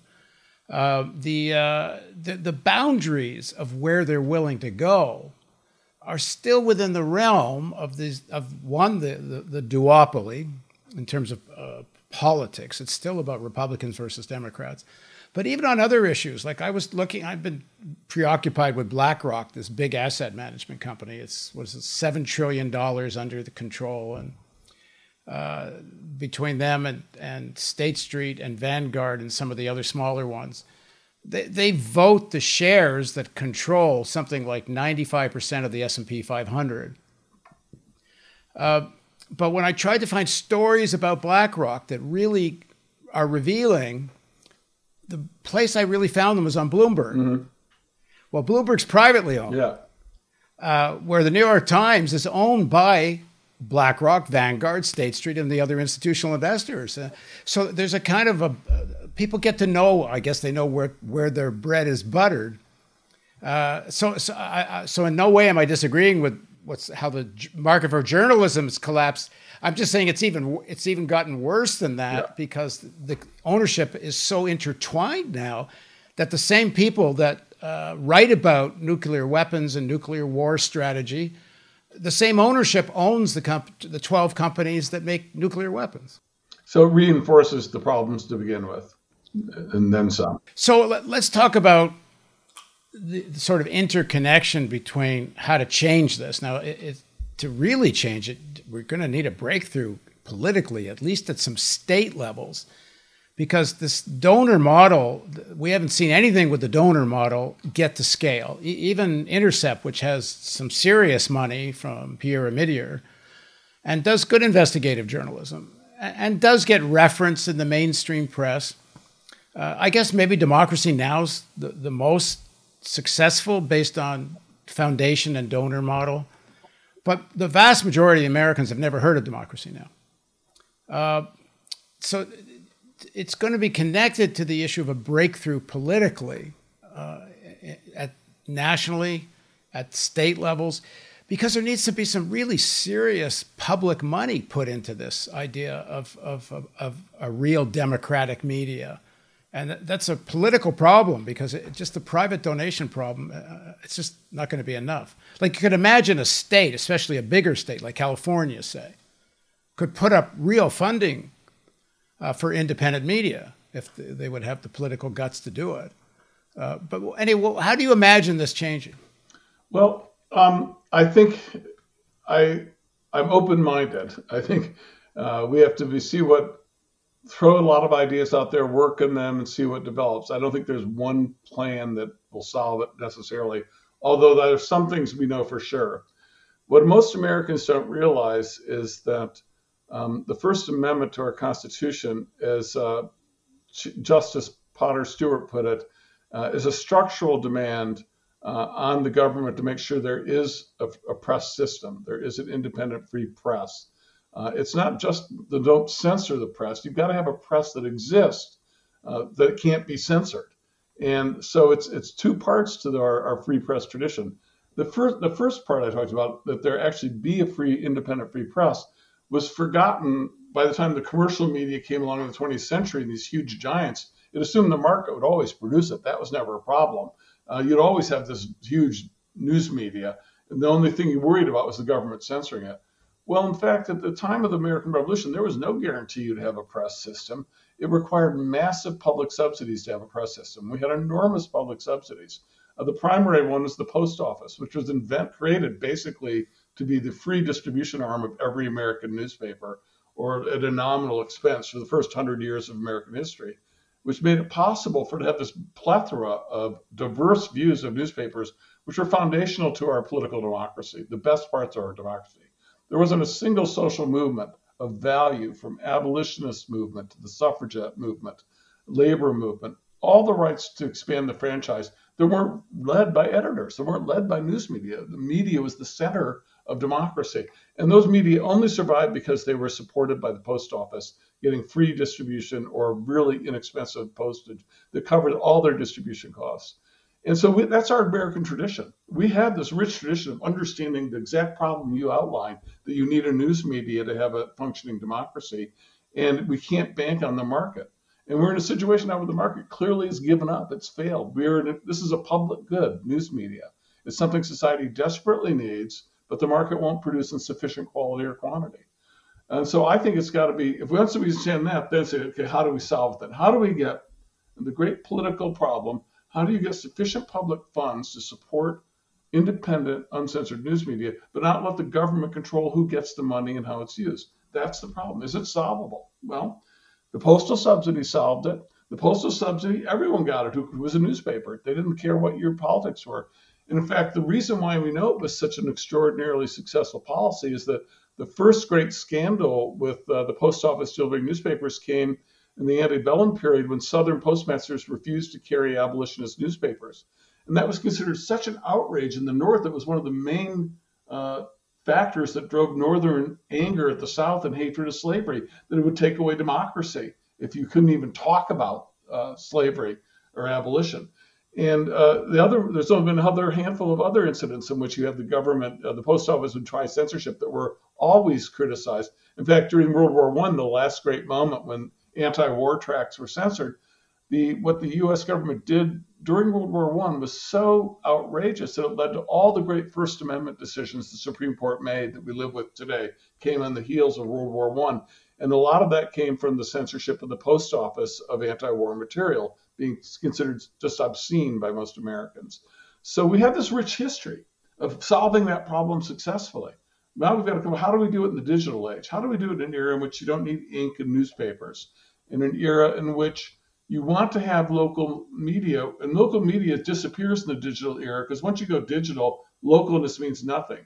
For you to do it, your program, Paul, even if you want to do just um, Baltimore, Maryland, when you put it online, it's seen as easily by someone in China as it is in Baltimore, Maryland. And so you basically have an international audience automatically. Does localism is stripped out of the technology. And for that reason, we've got to come up with a way to have local media that covers communities, that draws people together, independent, competitive media that's functional and accountable. And can it be solved? Well, I think it can. Uh, and I've worked for years with a number of people, and, and not just the United States, but in Canada and, and in Europe, um, on plans to do it. And we think basically it should be a publicly funded uh, budget that basically people in local communities would vote for whichever nonprofit media they wanted every year to get it. Uh, and you'd have so, you know, if it's two hundred dollars per person, it would mean you do it at the county level because then uh, counties are sort of the core unit, and you everyone in the county could vote for how you'd allocate the budget for that, and you pick a few, and then everyone who gets over three percent of the vote qualifies, and they get however many votes they get that amount of money, and you have it every year, so it's competitive, so no one gets to just lock in a position and ignore the public. Uh, but something like that, uh, starting with that principle. Now, maybe it can be done at the state level first, but I think we ought to really think nationally. I, I guess we're at a point now where you look at the information level of American politics today compared to what it was even in the Reagan era. Um, and it's frightening. There's no other word for it. It's utterly frightening to see QAnon, to see uh, this other stuff that's being widely circulated is, you know legitimate. Uh, there's no the reason for that is there's nothing conspiracy theories. The only theory is trying to make sense of the world. there's no no one else is trying to explain how do you understand the world. You don't have a journalism. We've got to get journalism back in communities, explaining the world to people in competitive groups. So it's not just one voice, but multiple voices. And and the, one this voting model, there's uh, models of it that already exist in Europe. In Scandinavia, I believe there are some countries where they have actual votes and elections, and based on who wins, they have three, four channels that get apportioned with resources that go with those channels. In the United States, there is a kind of structure that kind of exists that could be built on, which is these uh, community cable channels where cable companies have had to open up channels uh, in order to get cities, as part of their obligation to cities, to put up their cable lines, but they're completely under resourced. The idea that cable companies had to pay money so these uh, channels could function has been so whittled away that most of these cable channels outside of a city like you know Manhattan or something, maybe in some of San Francisco, most of them have very little resources. But there actually is cable space. There is channels that exist that if they were really resourced, and they have a bit of democratic uh, uh, structure to them now because uh, at least the, I believe some are voted on by communities who runs these cable channels. uh, not cable channel, community channels. And it, yeah. there's sort of an infrastructure that, that at least there's something there to be built on. I think the national politics is just so screwed up right now. But maybe at a state level there, or a city level, even there could be some breakthroughs. You're, you might be right. I'm I'm open minded. I'm not. I don't want to stop any city or state from pursuing something like this. Uh, but at the same time, I do think it's time to every time someone talks about media that we inject this conversation at the beginning because unless we get the resources to have an independent uncensored news media that's actually covering this our communities um, unless we get that right in the middle of everything all everything else we're doing that we think about democracy is pretty much irrelevant i mean if we we need to have this is this is sort of the foundation of democratic theory not just in this country but globally you've got to have some semblance of a credible independent press. We don't have one anymore, uh, and uh, so I'm fine for however we want to do it. But I, but I'm, I, that's probably why I answered your question about media ownership the way I did. That we've got a bigger problem than just who owns the media. That's not that that isn't a problem.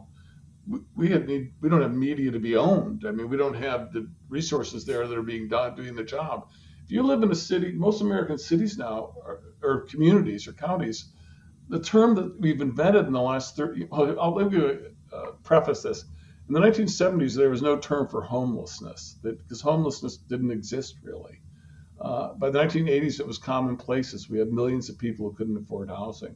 Um, and now we're got a new term that's come that's never existed in America before that has become a fastest growing concept in journalism. It's called the news desert. These are places in America where there are no reporters covering a community. None. Zero. Nunca. Uh, and no newsroom, certainly. And if you expand news deserts to mean like you have to have a minimum number of reporters per 100,000 people, a wide portion of this country is now a news desert where there's no really any credible journalism covering your state, your community. And, you know, the difference for anyone our age, Paul, um, from what that meant growing up. No matter even the problems of earlier journalism, but it used to be if you read your local newspaper and listened to the AM news, you'd have a pretty reasonable idea what was going on in your community. You have a baseline. There's none of that today. Most people can't mention, they don't have any clue what's going on in their city or their community. And that's what happens. And boy, you just really can't, the system's not going to work very well um, as long as that's the case. In fact, it, we're seeing the results now. It makes possible uh, someone just like Donald Trump. And it's not an error that the far right in this country, the Breitbarts of the world, the Mercers, uh, the Bannons, revel in the collapse of journalism. They revel in the idea that they can basically control now the narrative and not have really a, a voice they have to contend with. They can just dismiss it as baloney, as fake news.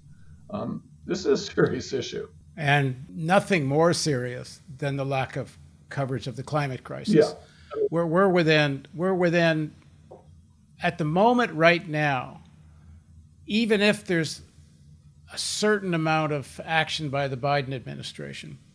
But some leading scientists uh, from the IPCC a couple of years ago had a report that if every country that signed the Paris Accords fulfilled all of their commitments at the Paris Accords, we would still hit two degrees warming above industrial pre-industrial average by 2050 if they all fully achieve their commitments.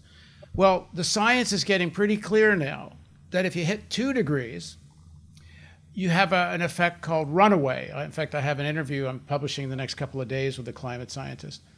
Runaway is for example more forest fires more carbon emission from the fires more melting of the arctic more methane released.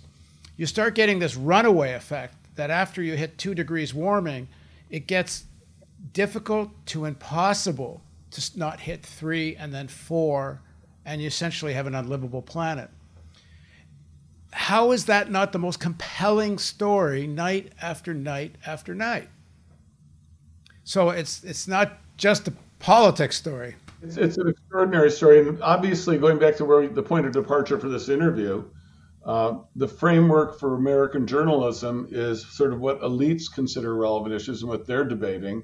And this clearly is not especially relevant issue for the elites of this country. Uh, because they're not encouraging this debate whatsoever. Their politicians aren't encouraging it. They're not paying for politicians to encourage it, and we're living with the consequences. And theoretically, uh, in, a, in, a, democratic society, even if the people who run the country don't want to talk about it, there's a news media that's focused on the issues that aren't always going to be popular with people in power. And that's what a free press is for. And they would be doing exactly this. They would be beating the drum on this issue, publishing the work, talking to people, talking to activists, what they're doing. So if you lived in a community, you'd know what people are doing in a community on this issue. Right now, most Americans are living in a closet, so to speak, with the light off because they have no idea what's going on in their community. There might be lots of people actively organizing this. They'll have no idea. They'll have no idea why it's a big deal. They're clueless. And it's not their fault. I mean, you say, well, they should know. Well, how are you supposed to know about something if you never tasted it? Uh, 74 million people just voted. And that's not the only issue. I mean, there's there's a bunch of related issues right up there. Uh, issues of war and peace, uh, which are also potentially catastrophic for our species, are completely off limits in our commercial news media and our mainstream news media, NPR as well. Uh, you know, the range of debate is, uh, paraphrase Jeff Cohen's great line, it's from GE to GM. I mean, it's, uh, although I must say the Republicans have, you know, they've brought in this new fascist element, which is really their, their special contribution of the last decade, uh, where, you know, the range of debate used to be like narrowly between sort of a corporate liberal viewpoint on foreign policy. Now we've edged into the isolationist, you know, racist, uh, screw the rule of law. I mean, just dark underbelly of, uh, of neoliberalism. And so that's our range of debate now is like, well, those are your two choices. It's it's it's no choice at all. All right. Thanks for joining us, Bob. My pleasure, Paul. And thank you for joining us on the Analysis.news podcast. And I, I hope Bob will be back often in the future. And don't forget, we have a fundraising campaign on now. Uh, go to the website, it explains everything, but it's a matching grant campaign. And if you donate, it's going to get matched. So thanks for joining us on the Analysis.news podcast.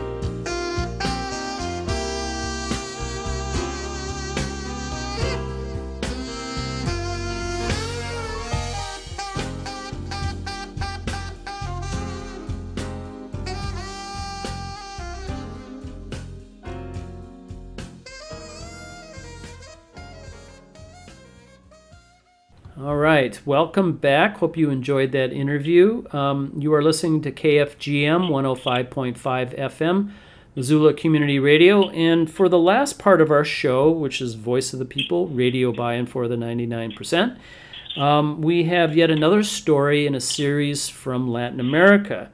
So, uh, Jim, could you tell us what you have found this week? Uh, the the confusion and crises continue one one more week.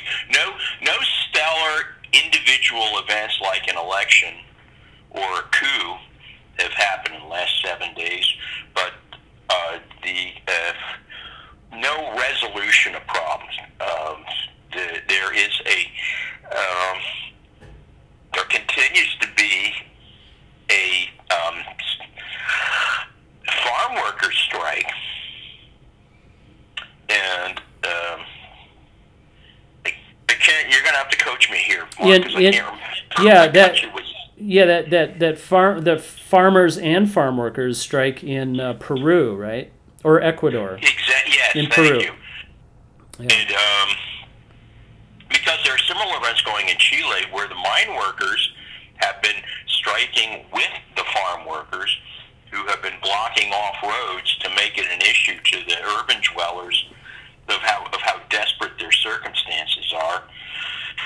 Um, Venezuela continues to get a lot of attention. Uh, nothing new has happened, but the Guaido, um, it, you know, Im, Im, imposter in the throne attempt that, was uh, lionized by the, our president in January in his State of the Union address um, has become even more farcical and he didn't even get his seat back, which he only had for one term. So he's he's out of the government, and um, Maduro is consolidating, and who knows what the future can bring. We talked about this at last last week. Yeah. Yeah. Peru continues to struggle, and I have a hard time capturing the complexity and the nuances of what a mess Peru is. But um, the best resource I have found for our loyal and faithful listeners is not is some, something as prosaic as Frommer's Travel Guide, and um, they're and they do a capsule summary of Peruvian history for the last couple of decades. It's out of this world, hmm. and um, Peru is absolutely devastated. there are, you know, it's the president of the week lately. Why? And Zareste, uh, uh, I have not heard is has new threats or new or or new forces trying to move him out, in, you know, out of the center.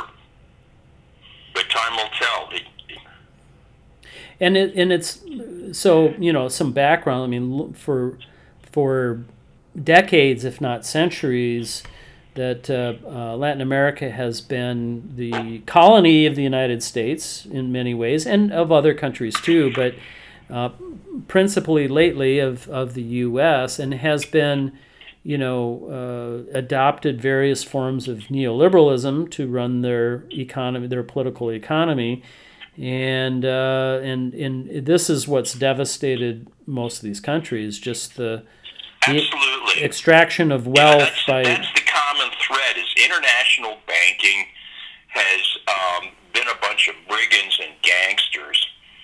And uh, con- it, it um, offered the only option for uh, unstable and undercapitalized societies to move forward and get back up on their feet. Doesn't work at all.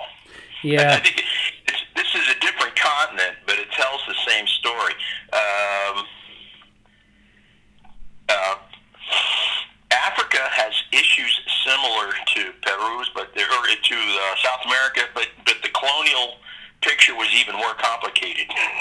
Yeah. And um, Muammar Gaddafi tried to put something together that would be a pan African bank to loan um, for you know infrastructure development using primarily petrodollars from Libya.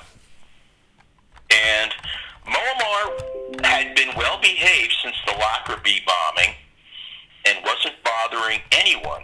But as soon as uh, the world banking structure got wind of Gaddafi's plan to come up with a uh, an autonomous lending scheme that uh, that sidelined the people that were operating so profitably.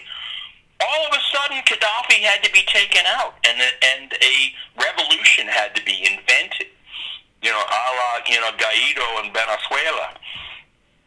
Yeah, and that was under Obama, right? It certainly was, and our act, um, I'm sketchy on details here, but I think it was Hillary Clinton. Yes. Who was the prime motivator to get to, um, you know, invent a way to get Gaddafi out of the picture. Yes. Yep. You're absolutely right. It, Yeah, she I- she was I- um, she was Secretary of State at the time. Exactly. Uh, It, um, and Ellen Brown, I think, has been, has been the most industrious at documenting these links. Yeah. Well, so for reading out there. Yeah, yeah. Well, you know, um, uh, you know, speaking uh, which, you know, there's this high level, high government, you know, dealing with the U.S. and the World Bank and the I- International Monetary Fund, um, which were, you know, were in- intended to be forces for good at one point, have turned into forces of repression. Um, and of economic unfreedom, right, for a lot of these countries. Um, and people fight back, right? So, like in in Peru, um, you know, there was a, uh, you know, there, there were farm workers fighting for higher wages and better working conditions, and they had they blockaded roads in Peru, trying to keep, you know, trying to make their um, their desperate yes. desperate cries, you know, uh, uh, you Yeah, know, thank you for refreshing my memory, Mark. And now it comes to mind it was the Pan American Highway that they were blockading yeah, into uh, and out of uh, Lima. yep, and it. So, par- yeah, critical piece of information. Thanks for Right. refreshing me. And so in this strike, the workers, you know, they they paralyzed or partially paralyzed the means of production of things like. And I'm reading from an article in the Militant um, in December here um, that, uh, and I've read this elsewhere too, but they uh, paralyzed the production of grapes, tangerines, blueberries, avocados, and asparagus. Right, a lot of which are heading to to our grocery store, uh, uh, you know, in our, in Missoula and elsewhere. Um, Especially asparagus. They practically own that business. yeah, yep. And so what one of the things that that um, that that strike was able to do, according to this article, was to uh, repeal the anti-labor agrarian, the so-called agrarian promotion law. And so that was a big victory. So, and that agrarian law was passed in 2000 to benefit big agribusiness. Um, and uh, last year in December, the Peruvian government extended it until 2031. So, under the law, farm bosses can keep workers as temporary employees indefinitely. So, kind of, it, it's very similar to uh, here, like Uber drivers, right? And, um, and and other misclassified, you know, construction workers, for instance, who are classified as independent contractors, and they can be on the hook without benefits, uh, and, uh, you know, employer provided benefits forever, pretty much. Um, and so and so these farm these farm workers in Peru won you know won the day. They um, uh, they got the the the law repealed. And um, and then also it reinstates overtime pay requirements, and that it reinstates the minimum wage, and uh, and things like that. So it was really a matter of classification. So they, the farm workers in Peru, were able to break back a law which, in just you know a month ago, a very similar law was passed in California. Uh, making Uber drivers, uh, you know, all these, you know, precarious workers uh, classified as independent contractors. Yeah, absolutely. And um, it shows the power of being organized. When the mine, when the uh, when the unemployed mine workers combined with the uh, um, exploited farm workers got together, it was a critical mass that forced the administration to do something about it. Yeah, absolutely. Almost like general strike, our theme from a couple of weeks ago. That's right. That's right.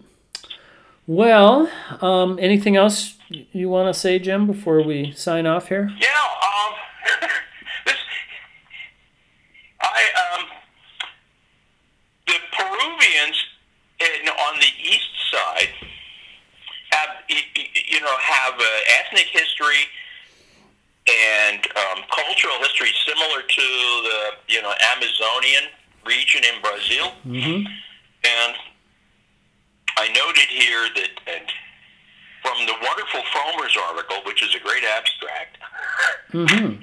should I should have just read it aloud, but it was far too long. That they um, that they worship Pachamama, who I thought was exclusive to Brazil. Or Bolivia. And this was a real thing among conservative Catholics, and they were giving a hard time to Pope Francis for for engaging the indigenous cultures and the and the rituals and sacraments of of the indigenous of the, of the re, of the less developed or less westernized regions Right. Right. and seems yeah, and it was very confused. It was strident and stupid, which is something you know. That's, that's a formidable combination you see coming from the uh, low information voters on the right. Yeah. And it just smacked of Steve Bannon kind of thing, of where you you um, you try to leverage an issue and make fun of somebody that has authority that you're resentful of. So it's yeah. I see it uh, as a um, as an effort that that ties together a whole bunch of disparate things and causes people to misunderstand them before they ever even know it's a thing. Right. Right. And as long as we were talking, and you know, and it ties in with the theme we started the show with, Yeah. that uh, people believe the strangest things about important concepts of, about humanity and how we should treat each other. Right. Freedom is a very, very funny thing. You don't need Janis Joplin singing about it. Well, you know, um, in in, in the uh, the worship of what, Pachamama was that what you said? Kind of? Um, I know it sounds like uh, in the inner city it's a bad word, but no, that's it. Pachamama. Um, but that's the same. Um, so if you recall, when Evo Morales, who was the uh, uh, elected Yes. socialist president of Bolivia, Yeah, thank you for bringing that up. And when and when he was overthrown about a year ago, it's been about a year.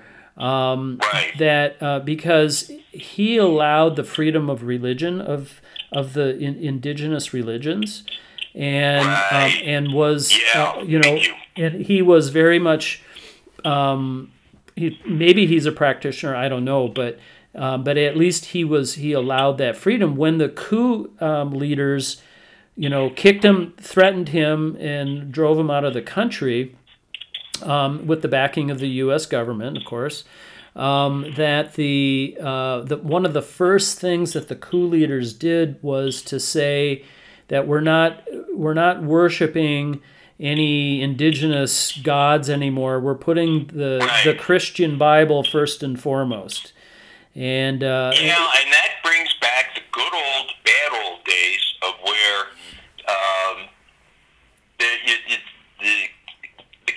Church and social development in the Western Hemisphere, you know, south of the Rio Grande River, seem to be inextricably wedded and lashed together, and um, the churches represented power and legitimacy and authority.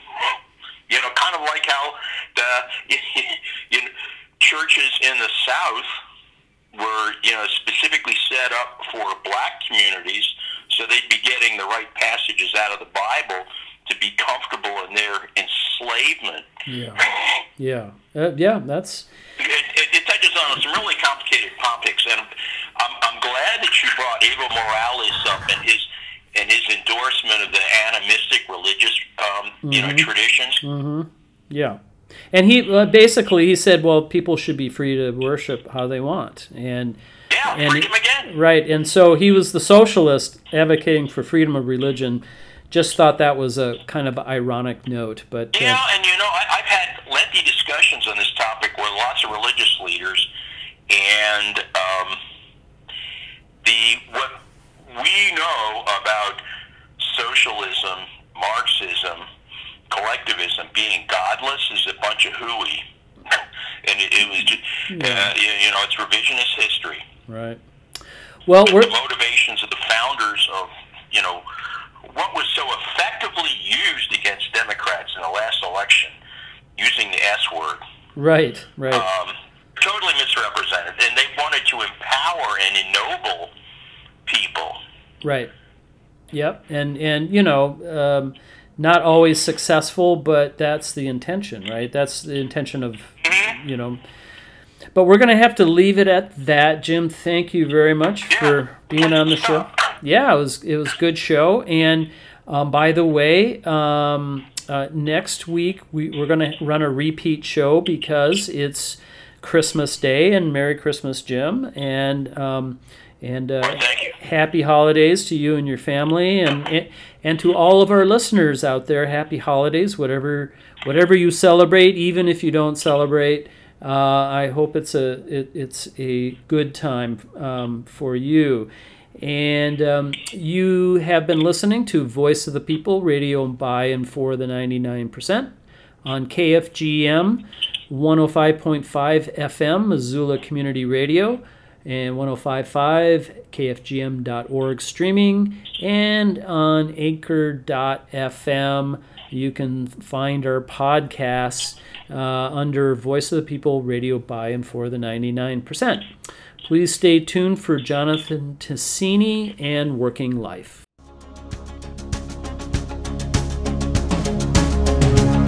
It's coming to America first. The cradle of the best and of the worst. It's here they got the range and the machinery for change. And it's here they got the spiritual thirst.